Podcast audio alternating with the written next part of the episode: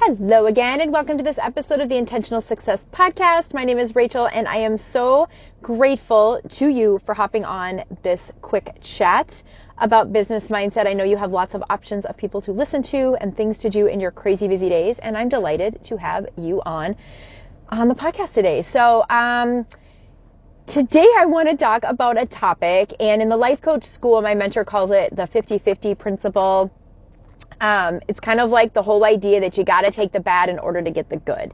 And I'm going to talk about that because it's been something that my uh, mastermind group um, that's with the Life Coach School talked about here recently during a meeting.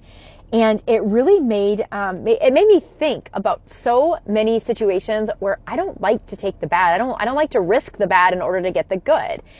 And the interesting thing about this topic is that it's kind of that, um, idea. So I think about the weather that if we look at the weather, and yes, I love hot sunny days, but I wonder if I would enjoy those hot sunny days as much if I didn't have to deal with the cold. And you hear of people that like they move from a really cold place, they move to Texas, let's say, that's where I want to live. They move to Texas and they don't appreciate the sunshine and the heat and the warmth as much. In fact, maybe they start to kind of complain about it because it's too hot. And so it just started to make me think about this whole idea because, um, you know what? I appreciate the highs in my business as much if I didn't have the lows. And we, my group and I, my mastermind, we started talking about this whole topic and how, you know, there's so many things in business and as entrepreneurs, like it's a roller coaster ride. And I try to help my clients get off of the income roller coaster. And when I talk about that, I mean like the having no clients one month and the next month you have five. And then, you know, when those clients are done with their packages, now you're down to none and just always living on this like anxious roller coaster. And that's a little bit different than the, you know, highs and lows of being an entrepreneur. And, um, you know, the, one of the women in my mastermind was actually talking about one of her clients and how she's, um, the, my, um, the person in my group is a relationship coach. And she was talking about a client and how she, you know, finally like, uh, broke up with a, a boyfriend for the first time in her life. And, you know, it was difficult. And then all of a sudden she met this new guy and she was like madly in love and it was so wonderful and it felt amazing. And she was like higher than anything in the world in life, right? And then that guy broke up with her and now she was a lower than lower than anything in her life.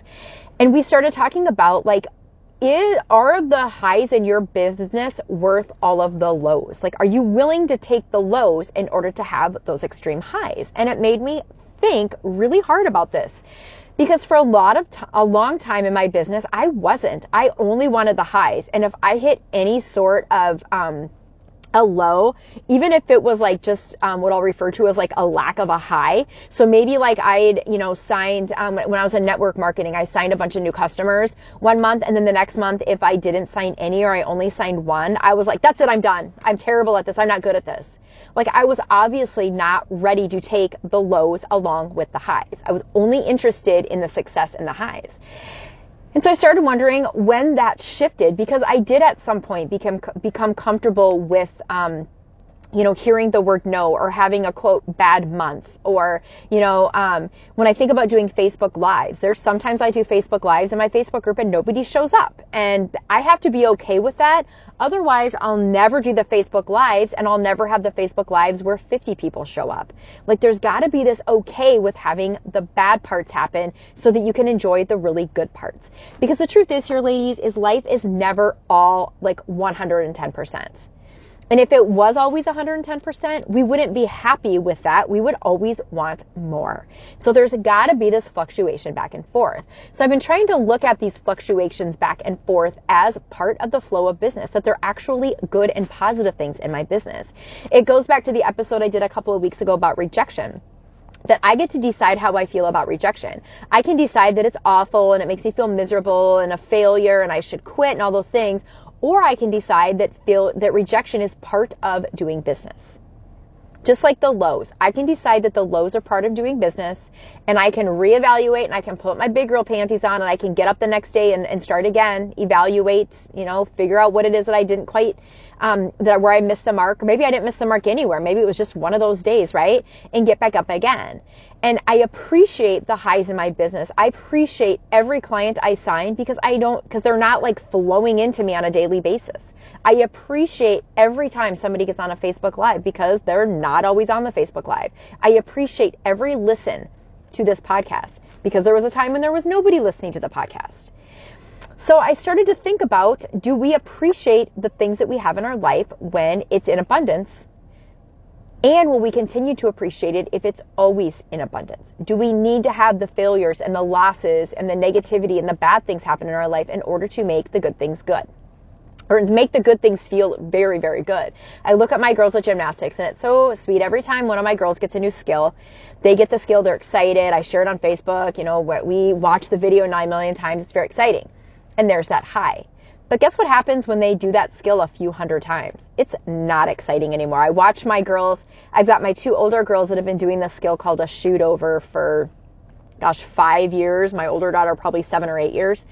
And my now 10 year old daughter is learning that skill. And my older daughters are like, yep, you know, they're proud of her and excited for her, but they're like, yep, shoot over, big deal. It's easy. It's not that exciting anymore. Well, I remember back when those girls got that shoot over, it was exciting exciting, right? They were on a high because they got this new skill. Well, over time, we get lackadaisical and it doesn't feel as cool and neat anymore. And so they do bigger and better things, right? So now my daughter that got the shoot over, of course, she went back to the practice the next day and couldn't do it. That's how it works. But guess what? On Monday, when she did it again, she appreciated it so much more because there was that day in between that she didn't get it. So as I'm talking about this, I'm seeing the reason for the highs and lows, but I also see that once we get going on the highs, like day after day, high, high, high. So maybe we start signing a, a uh, two clients a week and we're like, yeah, we're awesome. I'm killing it. Well, pretty soon that high is not quite enough for us anymore, right? So we want more. Now we want three clients, four clients a week. So we sign four clients and we get that high feeling again. But then with one month we go back down to two clients and we feel the low. We feel the disappointment. We feel rejected. We feel like we're doing things wrong. Well, just a short while ago, that two clients a week made us feel that high. So what I would like for you to do this week for an exercise is to get out your pen and paper and really take a look at your highs and your lows and what their what is their makeup like what makes up your low and what makes up your high and then i want you to take a little look back in history and when you started your business what did you consider a high on that day because i'm willing to bet that what you got excited and fired up about and felt really really really good about on day one is something now that maybe makes you feel like a failure. So when I first started my business and I'd post something on social media, if like one person liked my post, I was elated. I was so, so excited. Now if I post something and one person likes it, I'm like, okay, that post was a fail, uh-uh, right? So take a look at those things and recognizing that as we move through the phases of our business, the things that were once successes at one time are now going to seem like failures today because we're moving forward. We're looking for more and more and more successes, and that's okay. Okay, going back to my episode a few weeks ago about doing less than perfect work, because if we're perfect, we still want to do more and we want to make it better and better. That's part of the evolution of business.